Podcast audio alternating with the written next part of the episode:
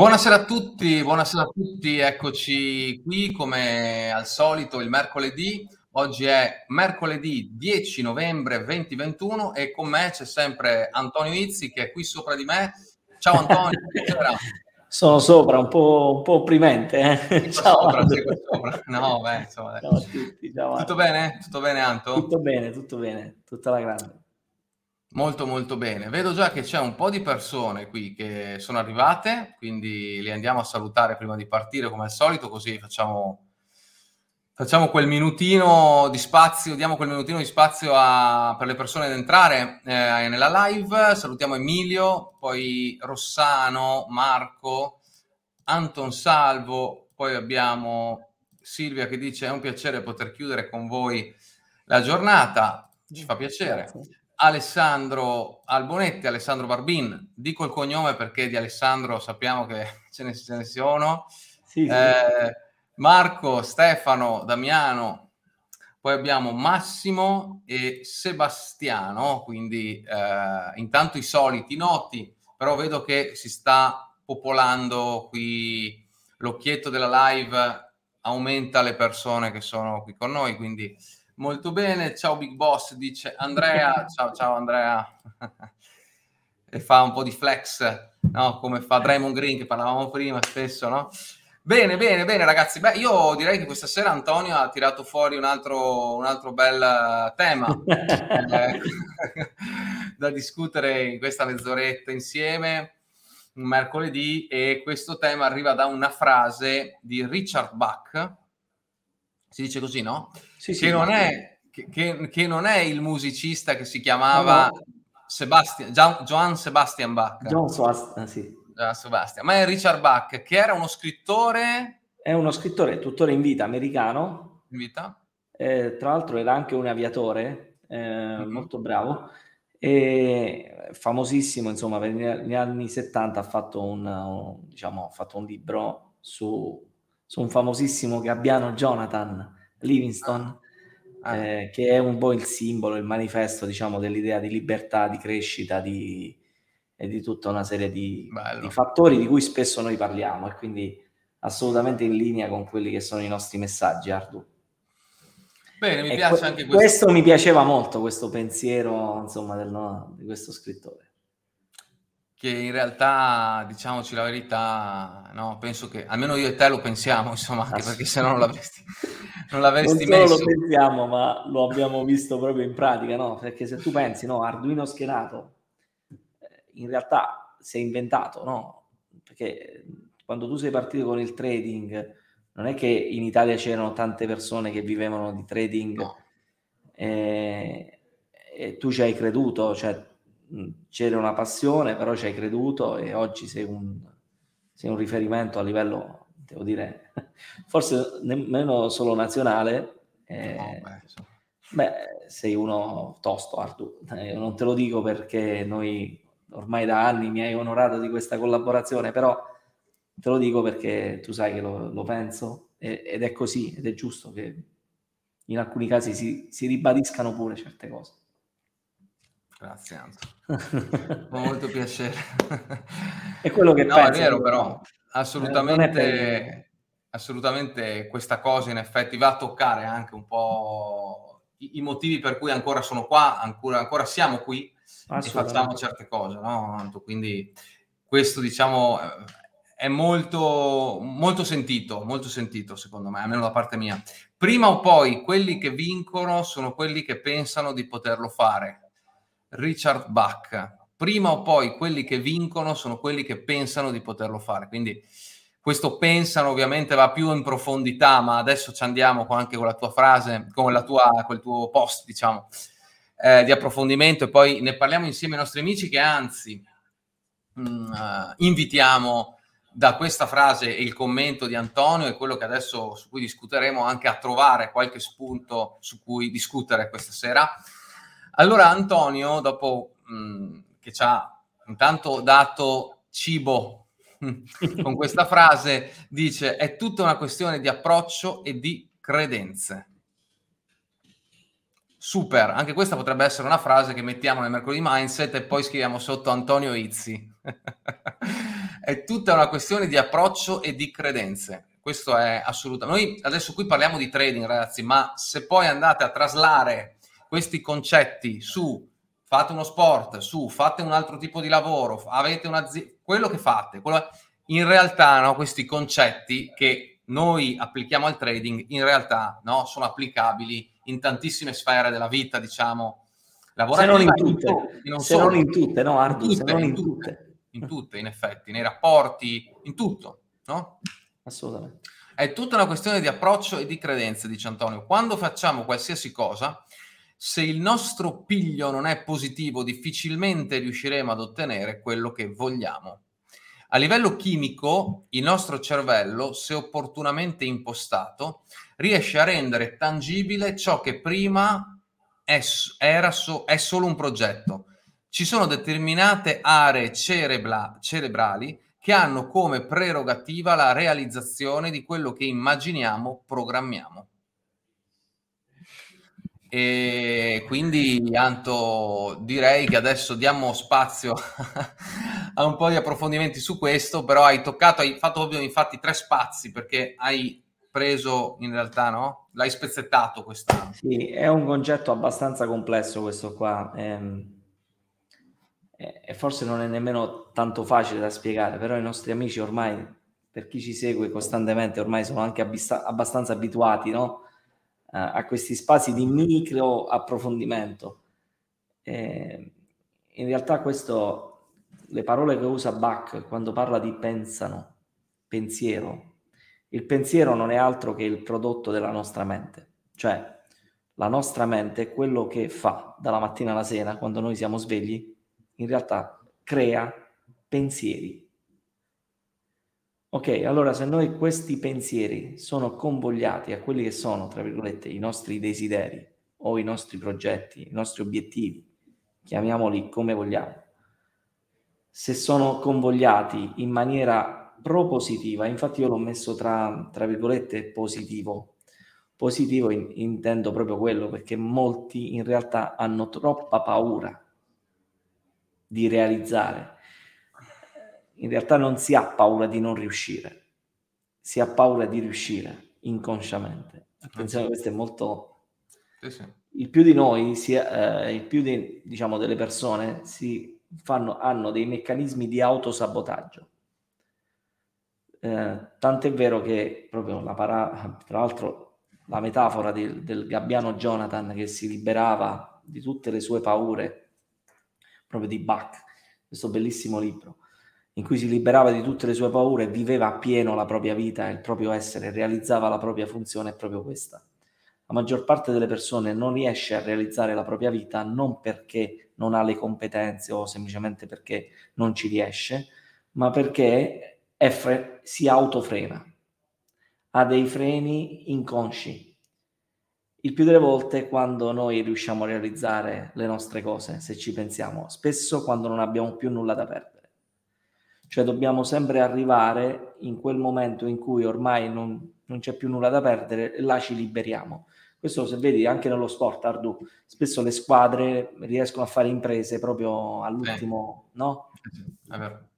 Quelle squadre che riescono a vincere la partita sul filo di lana, cioè avevano nel basket, avevano 48 minuti per vincere, poi vincono eh, nell'overtime, eh, perché avevi 48 minuti se davi sempre il massimo vincevi facile. Eh sì, Quindi eh, sono proprio queste le cose. Eh, questa cosa qua che sembra una frase quasi no, di incitazione, di motivazione, questa di Bach, in realtà è una frase molto molto corretta a livello di come funziona il nostro cervello, io poi lo dico. Eh, cioè noi a, a livello proprio neurofisiologico, il nostro cervello funziona con la chimica, oltre che con, a una parte anche elettrica. E quando noi crediamo di poter fare delle cose, facciamo attivare tutta una serie di aree cerebrali che ci danno una mano nel realizzarla. Ecco perché poi quelli che ci credono in realtà poi lo fanno. C'è, c'è un motivo fisico per cui succede. Tra l'altro questo concetto qua, Ardu, è molto spiegato bene in un libro di un, di un giovane psicologo italiano molto bravo eh, che si chiama eh, Davide Lopresti, uh-huh. e che ha fatto un libro che consiglio, magari lo scriveremo pure tra le note, non per fargli pubblicità perché non ne ha bisogno, però è un libro che magari a qualcuno può essere anche utile, che si chiama proprio La profezia che si autoavvera. Ah, sì, sì. Lui è molto bravo perché spiega molto bene, ovviamente anche abbastanza tecnico, però diciamo che per qualcuno che con calma se lo legge il libro lo capisce. Eh, lui è molto bravo perché spiega a livello proprio cosa, fun- cosa genera il cambiamento o la realizzazione di ciò che sono i nostri desiderata a livello neurofisiologico. Lo spiega proprio molto bene, cioè dimostra come le nostre crede- credenze, che sono qualcosa di astratto, cioè ciò che credi o non credi di saper fare, come diventa fisico, quindi come diventa tangibile. Quindi lui lo spiega, ora ve lo riassumo brevemente perché ovviamente non è che ora dobbiamo fare questo tipo di approfondimento, però in realtà quando noi crediamo fermamente in qualcosa che vogliamo realizzare, si attivano delle aree cerebrali e gli arrivano dei neurotrasmettitori, in quel caso eh, che aiutano a realizzare quello che dobbiamo realizzare. I neurotrasmettitori che cosa sono? Sono quelli che ecco, trasmettono dei messaggi tra i vari neuroni. Se questi messaggi sono dei messaggi inibitori, si, sa, si capisce bene che ti tendano a bloccare. Quindi se noi ci diciamo ma io non ce la farò mai, se io non ci riesco, se ci continuiamo a dare questo tipo di messaggio, è, è ovvio che il nostro cervello, il nostro doer, il nostro planner, quindi tutta una serie di aree cerebrali che noi abbiamo, non si, me- non si mettono in moto nella maniera più funzionale, perché in una parte inconscia nostra noi non ci crediamo e quindi perché devono spendere energia? Ricordiamoci sempre che il nostro cervello è programmato per risparmiare energie e quindi se noi in realtà dentro di noi, a livello proprio interiore, effettivamente non ci crediamo una cosa, è un po' difficile che poi la possiamo realizzare perché ci auto, no, ecco come dicevo anche prima, ci autosabotiamo, è un meccanismo di autosabotaggio.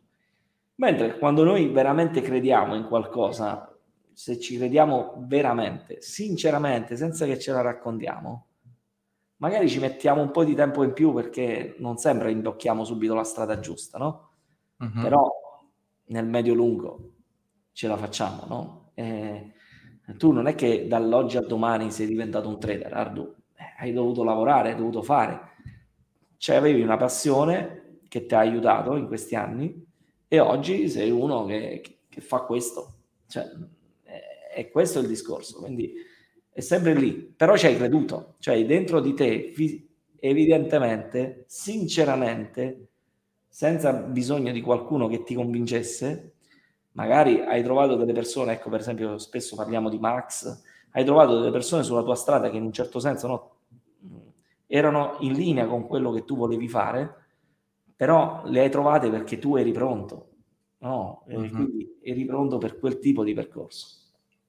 E questo funziona così su tutti gli ambiti della vita, non nel trading, in qualsiasi cosa. Una persona che crede di non saper cucinare non cucinerà mai bene. Sì, sì, sì. Eh, tu prima hai parlato proprio dello sport che è una grande, come dire, un, un modo molto facile, però sì, molto sì. Eh, chiaro per capire certe dinamiche e quello che hai detto prima, no? della squadra che... Mh, all'ultimo vince, oppure il fatto che magari anche chi magari ha meno talento, è meno tecnico, eccetera, a volte vince su chi è più forte, no? Perché ci ha creduto di più in realtà di poter vincere, ecco. E questo è qualcosa che si nota spesso, ma anche in competizioni importanti, no? A livello proprio campionati mondiali, cose vedi a volte? La squadra che è eh, favorita che viene battuta da quelli che nessuno gli dava no, cent- un euro perché vincessero e invece riescono a... e lì è tutta questione proprio di, di essere convinti no, di poterlo fare. Come dicevi tu, non hanno nulla da perdere e allora riescono ad andare oltre quel limite. Assolutamente. Che, Perché poi... poi là si disinibiscono, cioè eh, non hanno più quelle quei meccanismi di autosabotaggio che hanno, perché ormai non hanno più nulla da perdere. E spesso, poi... vai, vai, vai, vai, scusami. E spesso quando non si ha più nulla da perdere, noi liberiamo in effetti tutto ciò che è il nostro, chiamiamolo talento, o tutto ciò che abbiamo effettivamente dentro. Sì, perché e spesso ci sorprendiamo, ci sorprendiamo per quello che, che siamo riusciti a fare, no? E nel trading possiamo anche qui portarlo un po' ai classici, no? Eh, ma mi succede tantissime volte che negli anni mi è successo che tante persone al telefono, quando magari mi chiedono informazioni, eccetera, eh, mi dicano: Ma io nel conto demo faccio bene. Secondo me va un po' in quella direzione, cioè perché si è eh sì. disinibiti, no? si è liberi, non si ha nulla da perdere, i soldi esatto, sono Non finiti. c'è l'aspetto emotivo, non incide ecco. la parte emotiva perché non si ha nulla da perdere, è proprio quello il concetto, bravissimo, grande Arno. È proprio così. E quello è uno dei motivi per cui funziona il demo, no? Cioè nel demo Ed funzioniamo uno... nella... perché là poi, poi subentrano gli altri fattori, eh, che sì. sono la nostra preparazione non tecnica, bensì proprio mentale, proprio di approccio, sì, sì. di credenze, no? di ciò che crediamo di noi, non è una questione tecnica. Eh no. Noi quando entriamo in un trade, la, tra virgolette, la lotta, chiamiamolo così, non è con il mercato, è con noi stessi. È con noi stessi, bravissimo. Non è il mercato il problema, siamo noi, il più delle volte. Allora abbiamo qualche citazione, qualche domanda, qualche cosa, qualche, più che domanda, qualche... Allora Mauro dice intanto, io dal 2012 che penso di riuscire nel trading, dopo anni ci sono, puntini, puntini, puntini, occorre riprogrammarsi. Occorre riprogrammarsi, sì, però bisogna sapersi riprogrammare. Ma in realtà più che riprogrammarsi, ehm, io dico spesso che la formazione in realtà non è aggiungere ma è togliere. Non dobbiamo aggiungere informazioni, noi crediamo che dobbiamo aggiungere informazioni, no? Eh, uno molto preparato è uno che ha tante informazioni, in realtà è come utilizziamo quelle che già abbiamo noi. Noi abbiamo in realtà molte informazioni, spesso le utilizziamo in maniera sconnessa, no? E non armonica, non eh, in maniera funzionale. Quindi mh, noi lo vediamo, mh, per esempio nel nostro approccio, nel, parlando della parte tecnica, Ardu, il nostro approccio, spesso le persone vanno a guardare le notizie, le cose, e noi che diciamo? Guardate che questa cosa più che avvantaggiarvi vi svantaggia perché nel nostro modo di fare trading, sinceramente, una volta che vedi il prezzo, non hai visto tutto. Poi eh, ci sarà una o due situazioni nell'arco dell'anno che stravolgono il mercato repentinamente, ma nella stragrande maggioranza dei casi, se guardi il prezzo, eh, sai già tutto, no? Cioè, è così. Ma se, secondo me a lungo andare andrà sempre meno il fatto di questo stravolgimento immediato, no? di, quasi repentino.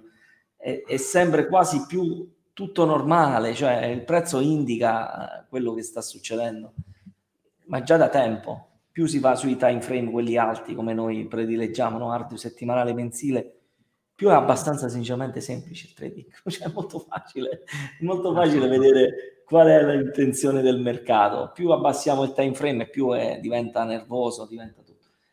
È proprio così che funziona. E quindi, tornando a noi, dobbiamo selezionare le informazioni, snellirle, prenderci poche. Ecco, noi grafici puliti, grafici time frame alti, è in quel senso che noi siamo rivolti. Non a caso, insomma, il nostro piccolo, no? il nostro trading lo facciamo in maniera molto tranquilla, eh, pianificata, programmata, senza grossi scossoni né in più né in meno sul nostro conto. Quindi tutto equilibrato come piace a noi. Quindi è questo che noi dobbiamo sapere. Quindi più che riprogrammarci, dobbiamo togliere ciò che non ci serve e sapere su quali sono gli altri elementi su cui lavorare. Il più delle volte nel trading si trascura molto l'aspetto mentale, eh, purtroppo lo vediamo, molti si concentrano soprattutto sul trigger, come entrare, quando invece tutto sappiamo che è la gestione del trade. O sul, o sul cercare la strategia che non perde mai, eh. questo ancora di più. Ma diciamo che eh, le persone che stanno qui, eh, bene o male, sì. no, chi ci segue soprattutto il mercoledì, voglio, eh, ormai penso che questa cosa l'abbiano, voglio sperare, insomma, perlomeno che la cosa, questa cosa qua l'abbiano abbastanza... Eh, Ma non è mai sbagliato continuare no, no, no, lo ripetiamo sempre. Dico... Sì, sì, lo diciamo anche per noi stessi, no? Eh, sì, dai. soprattutto perché poi notiamo, insomma, anche chi viene da noi poi no, eh, basta guardare un po' in giro, poi magari ci abbandona, ma non perché non può abbandonarci per carità, però poi magari lo vedi no, che gira qua e là, lo, insomma sappiamo, quindi è meglio comunque ribadirlo, secondo me non è sbagliato, sì, che sì, invece di concentrarsi sul cercare poi di andare a trovare quello che è la, no, la, strategia migliore che non perde mai quando si sente che, che, non è detto che sia il nostro, ma che l'approccio è quello giusto, almeno a livello tecnico, poi magari concentriamoci di più su come, qual è la cosa che fa poi fare il salto, no? che è più l'aspetto appunto mentale, no? Eh, di gestione, perché in realtà non esiste una strategia che non perde mai, appunto, diciamoci. Appunto. No? Cioè, se, no pay, no gain, no? è uno dei... Quindi se vogliamo, se noi cerchiamo veramente la strategia che non perde mai, dobbiamo cambiare mestiere. Ma se c'è un mestiere dove in effetti non si perde mai, perché anche il commerciante, no? Anche chi ha un negozio o ha un'attività, gli succede che ci sarà un cliente che a un certo punto non ti pagherà, ci sarà qualcuno che ti farà comprare della merce e poi non la passerà a ritirare e tu te la tieni appesa là, ci possiamo proteggere come vogliamo, ma ci sarà sempre una perdita che subiremo in qualsiasi tipo di attività. Per esempio, chi ha una pizzeria magari fa delle pizze al taglio, no? Ardu. E questa sera non è passato nessuno a comprarla. le pizze restano là, tra l'altro non ne può nemmeno utilizzare il giorno dopo, quindi o se le mangia o, ah, ahimè, ha perso in quel caso. Però forse in quel tipo di attività noi lo diamo quasi per scontato, queste cose qua manco ci facciamo caso. Nel trading, dato che c'è un esborso economico immediato di ciò che perdiamo e lo sentiamo quasi come un dolore, diventa un po' più bruttino. Ma il più delle volte diventa brutto perché secondo me poi le persone rischiano anche di più di quello che potrebbero rischiare e quindi questo fattore spesso è associato perché se uno rischia il giusto, quella piccola perdita non gli sposta in realtà molto eh, a livello nemmeno mor- emotivo. È ovvio che se uno no, conto. Se uno ha un conto da 5.000 euro e rischia 500 euro in un trade, è, è ovvio che se, se, perdi, se, se quel trade va male, hai perso il 10% del conto, tu avverti una grande perdita. Se su 5.000 tu rischi l'1% e hai perso 50 euro, cioè, penso che ci sta, è, voglio dire. È molto più gestibile, anche recuperabile la faccenda rispetto ai 500 euro, no Ardu? Eh, quindi sì. è sempre molto legato il concetto della perdita. Però per tornare a noi, quindi, eh, quindi noi non dobbiamo, ecco, riprogrammare, noi dobbiamo imparare a focalizzarci su quelle cose che ci possono far fare lo step successivo che ci serve per migliorare. Infatti credo che Mauro poi dice è, in questi anni si è focalizzato su qualcosa, infatti dice che adesso si trova in tranquillità no? a fare trading, grazie a voi cambiando il punto di vista, no? probabilmente ha approcciato. Esattamente no? quello che ha fatto evidentemente Mauro, ottimo, bravo Mauro. Allora, poi abbiamo Damiano che ci dice i pensieri che vengono prodotti dalla nostra mente non sono verità, possiamo decidere su quali tipi di pensiero sintonizzarci tra quelli limitanti e utili. Sì, diciamo che fondamentalmente i pensieri sono due tipi. Facciamo questa dis- distinzione. Non sono verità, ma lo diventano, perché eh, purtroppo è così che funziona il nostro cervello. Eh, la nostra realtà è dimensionata a ciò che noi crediamo sia vero e quindi se noi pensiamo, per esempio, gli ipocondriaci, no? sono delle persone che pensano di essere malati, alla fine si ammalano effettivamente, cioè poi succede proprio per il meccanismo che vi ho detto, quello della profezia che si autoavvera. Cioè quando noi crediamo fermamente in una cosa, indipendentemente dal segno, se è positiva o negativa, no? Noi quella cosa la realizziamo. Questo lo diceva anche, tra l'altro, Maxwell Maltz, che è uno dei, anzi, è il, l'inventore della psicocibernetica, che è uno che praticamente ha lavorato molto sullo studio e sull'approfondimento di come determinati meccanismi mentali diventano fisici, e cioè si materializzano paradossalmente. lui ha lavorato molto sulle abitudini, insomma ha fatto una serie di studi, ma questo già negli anni 60-70. Stato, per alcuni è stato anche superato, come ogni cosa, ma ci mancherebbe. No? È come se oggi noi dicessimo che eh, John Ross è stato superato nelle cose che ha fatto, sì però quando le ha fatte lui era lui. cioè, poi oggi dici ma quello è stato superato perché oggi c'è quest'altra cosa che va così. Però tornando a noi, eh, il meccanismo in realtà che, che, poi diventa verità è proprio quello che noi crediamo. Quindi mh, bisogna vedere che cosa si intende per la parola verità, no? ciò che è vero. Se ciò che è vero noi vediamo ciò che è tangibile è un conto, se ciò che è vero è ciò che noi crediamo è un altro conto. Sono due meccanismi completamente diversi. Eh, quindi quello che, che dice Damiano, e su questo sono molto d'accordo, è che noi possibilmente dobbiamo cercare di sintonizzarci su ciò che è funzionale e costruttivo. È inutile stare a, ad andare dietro a pensieri tipo non ce la farò, perché tanto non ci aiutano. Cioè, anzi, ci aiutano a non riuscire. E quindi se noi veramente no, se noi ci autolimitiamo e crediamo di non farcela, effettivamente riusciremo a non farcela proprio Maxwell Maltz lo diceva, che la, no? la nostra mente fa due volte la stessa cosa, la volta la pensa e poi la fa.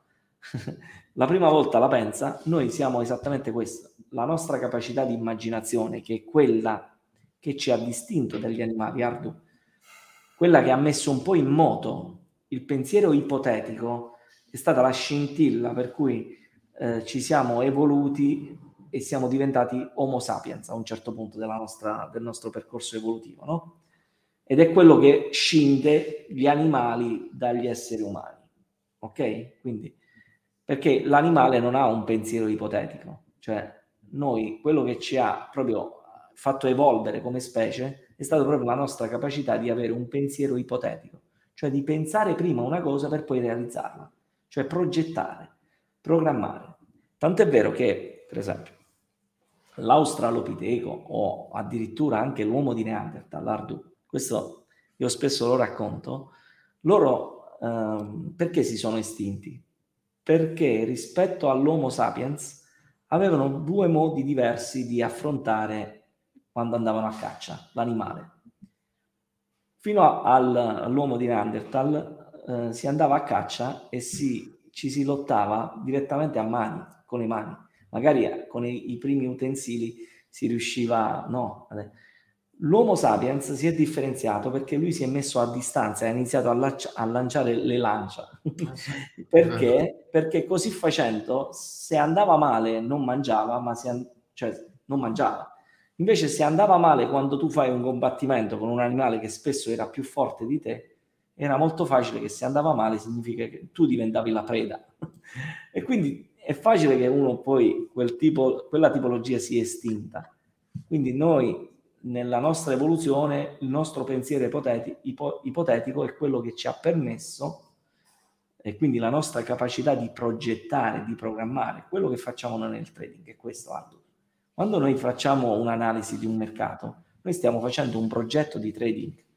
Tu ti ricorderai che io questa parola progetto lo uso da tanto proprio perché è un progetto. Noi programmiamo, tu pensa un po', tu Ardu, fai un'analisi settimanale ormai da tantissimi anni, tu fai una pianificazione, una programmazione di quello che poi sarà l'eventuale azione che farai durante la settimana successiva, ma è tutto oggetto di pianificazione. E quando la fai quella pianificazione? A bocce ferme, in piena tranquillità, quando sei completamente fuori dalle dinamiche del momento, dal rumore, dal mercato lo fai a bocce ferme.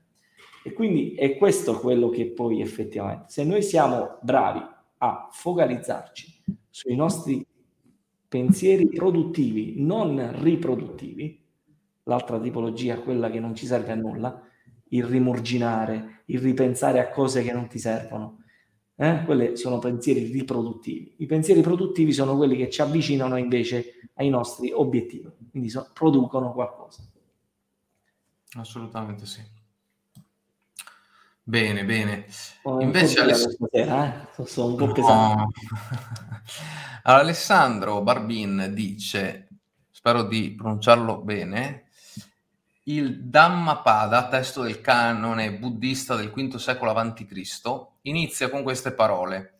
Tutto ciò che siamo è generato dalla mente. È la mente che traccia la strada, come la ruota del carro segue l'impronta del bue che lo traina. Io Esattamente sono... così. Io ora non ah. conosco questo testo, però è quello che diceva anche Maxwell Maltz, è quello che assolutamente così. Noi prima pensiamo una cosa, poi la facciamo, anche quando non ce ne accorgiamo. Quando noi diciamo io l'ho fatto distinto, in realtà una parte di noi l'ha già pensata. Eh, quindi c'è sempre questo, questa rincorsa, se vogliamo, assolutamente sì. Ma tutto quello che noi facciamo, anche il gesto che sto facendo in questo momento, è un qualcosa che la mia mente ha programmato e mi aiuta a comunicare, no? La gestualità spesso a questo serve, ma è tutto programmato, cioè non è un qualcosa che uno dice al momento perché così gli è venuta, ce l'hai dentro e la dici. Ah, certo. Molto bello, molto bello. Roberto dice: Vi saluto con una frase di un articolo attinente all'argomento che mi è rimasta impressa. Chi ha successo si concentra sulle opportunità. Chi non lo ha spesso si è concentrato sugli ostacoli. Molto giusto. E va in linea proprio. È molto in linea. Tra l'altro, tra l'altro nell'alfabeto, no, gli orientali stanno avanti anni luce su questi discorsi, specialmente a livello di mentalità. Eh, nell'alfabeto orientale ci sono gli oligrammi, no? Ardu, sì. la, mh? Spesso c'è un simbolo che identifica quello che è per noi un termine. E, ehm, quando si parla della parola crisi, loro non ce l'hanno un simbolo, ne usano due, che uno è proprio la parola, la parola opportunità e un'altra è la parola problema. Quindi eh, dipende poi da te come la vuoi vedere, no? Quindi se è un problema o se è un'opportunità eh, dipende dall'impostazione. E qui torniamo a noi, dipende dall'approccio e dal proprio sistema delle credenze. Se una persona è fondamentalmente quello che Carol Dweck parlava di mindset statico e dinamico, no? fixed e grow. Eh, se una persona è fondamentalmente è più abituata o diciamo è stato ecco, più abituato oppure come approccio personale a guardare quasi il negativo delle cose, è un po' difficile che possano. Invece il pensiero dinamico è quello che ti permette che tu, quando c'hai una sfida, in un certo senso aumenti il tuo, il tuo potenziale di fuoco, no? Più è alto il muro e più, ti, ti, ti cioè, più è difficile la cosa e più ti accende. Mentre le persone che hanno, diciamo, più timidezza, più è alto il muro e più loro si, si deprimono e quindi hanno bisogno di ostacoli un po' più alla loro portata. Dipende dall'impostazione che ognuno di noi ha. Però ci si può lavorare, eh? attenzione, nell'uno e nell'altro caso ci si può lavorare. È ovvio che uno che parte con una mentalità dinamica, spesso gli imprenditori, chi fa l'imprenditore spesso ha già una mentalità dinamica. Perché certo. accetta il rischio e quindi anche nel trading la stessa cosa. Chi ha una mentalità un po' più fissa, fixed, quindi più fissa, un mindset un po' più statico, eh, fa un po' più fatica. Però se, se accetta e lavora, può tranquillamente passare nell'altro stato, quindi non sono delle cose che ci rimangono per forza per sempre. Però questo che dice Roberto è molto in linea con queste cose qua. Sì, eh, poi Mauro fa un discorso che esce un po', però eh, dice come quando tra due fratelli ci sono due trattamenti diversi da parte dei genitori, inutile rimuginare, ma concentrarsi sulla soluzione, anche se è difficile, un salto in avanti a livello umano. Qua si va anche ma su altri. Io qua ti dico da genitore, avendo tra l'altro quattro figli, tutti e quattro che amo in maniera, è inutile dirlo, no? Certo. Eh, disumana, li amo però non so, i genitori non devono avere ugual trattamento per i figli. Questo è, una, è un falso cosa che non serve, perché ogni figlio ha una sua caratteristica e ogni figlio va trattato in base a quelle che sono le caratteristiche che ha. Non bisogna dare uguale a tutti, ma in base a quello che serve. Dobbiamo uscire da questo mito. Quindi dobbiamo prenderci la responsabilità. Io ho, per esempio, tra i due maschietti, sono due personalità completamente diverse, dove, per esempio, eh, con Dario eh, ha un tipo di impostazione di carattere suo, di temperamento personale, Alfonso è un altro. E io con i due devo parlare in maniera diversa Ora non è che io voglio più bene a uno che all'altro, ma devo parlare, mi devo anche comportare, anche per esempio eh, nel richiamare, nel dare la punizione, nell'esortare. Ci sono due modalità diverse perché hanno due modi diversi di essere. E se io trattassi entrambi uguali, a uno lo avvantaggio e all'altro lo svantaggio. Quindi non serve trattarli uguali, serve per quello. È come se, facciamo un esempio un po' più, è come se uno sta in terza elementare e uno sta in in quinta superiore. Tu non puoi dare i compiti uguali per essere democratico. Io devo trattare tutti e due uguali. No, uno sta in terza elementare e gli dai una difficoltà di quel genere e uno sta in quinta superiore gli dai una difficoltà di quel genere. Perché se tu a quello di terza elementare gli dai un compito da, un compito da quinta superiore, spesso lo puoi svantaggiare per il resto delle cose che fa. Come pure non puoi dare a quello che sta in quinta superiore il compito della terza elementare perché non lo motiva, non lo accende e lo fa magari giusto per fare e lo svantaggi da tutti i punti di vista. Quindi ognuno il suo. È così che vanno trattati, a mio avviso, i figli. Sì, sì, assolutamente sì. Vedo d'accordo anche no. Anto, con queste pilloline anche di saggezza in realtà, eh? perché devo dire che insomma sono discorsi anche... Sì, sì, vanno al di là del trading. Bello, bello, mi piace molto. Va bene, Anto, io direi che anche per oggi abbiamo dato il nostro contributo alla comunità del trading e non solo, eh? per chi vuole ascoltare, eh, giustamente siamo qua. E aspetta perché c'è Silvia che ci fa l'ultimo post, poi così salutiamo tutti. Dice Antonio, dici una cosa sacrosanta eh, l'ossessione di voler trattare tutti i figli allo stesso identico modo è la strada migliore per creare in realtà delle discriminazioni. Eh sì, giusto. Bisogna dare a ognuno quello che serve, no? Se un ragazzo è molto vivace, è ovvio che non lo puoi trattare come uno, come uno che è timido, perché sennò cioè, lo svantaggi, no? E quindi uno vivace devi trattarlo in una maniera, uno timido devi trattarlo in un'altra maniera eh, siamo noi che come genitori dobbiamo prenderci la responsabilità di capire quello che serve. È un po' come, tornando al trading, come, come chi viene nella scuola, no? Arduino nel Platinum. Eh, se una persona è appena arrivata nella scuola, non è che noi lo trattiamo come chi sta da, con noi da tre anni, che noi apriamo, diciamo una cosa e ci ha capito. È ovvio che lo dobbiamo mettere nelle condizioni di crescere, di mettersi no, in linea, perché altrimenti eh, entra uno nuovo, non, non sa nulla, ci fa una domanda e noi lo uccidiamo, non, non è così che funziona. Eh, Corretto. Come non è nemmeno normale, no?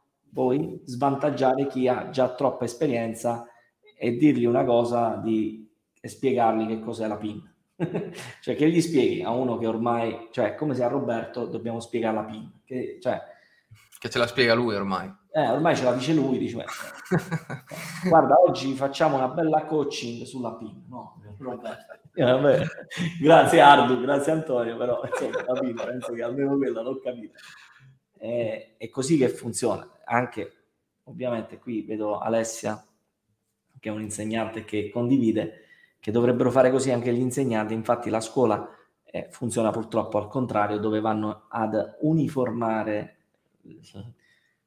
i ragazzi e invece no, perché i ragazzi andrebbero proprio le loro particolarità andrebbero evidenziate per farli mettere spuntare al meglio. C'è il ragazzo che è più magari appassionato delle materie umanistiche, quindi devi, devi invogliarlo tramite quello ad allargare la propria consapevolezza anche sulle altre materie, però evidenziando molto quella parte.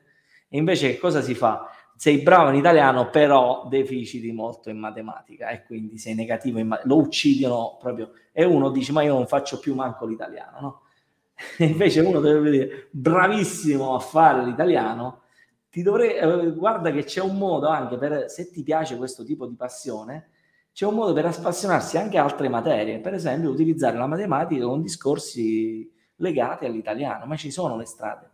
Eh, però è difficile, è scomodo. Eh. Molto più semplice andare là, aprire il libro e spiegare la lezione del giorno. E infatti non funziona, purtroppo.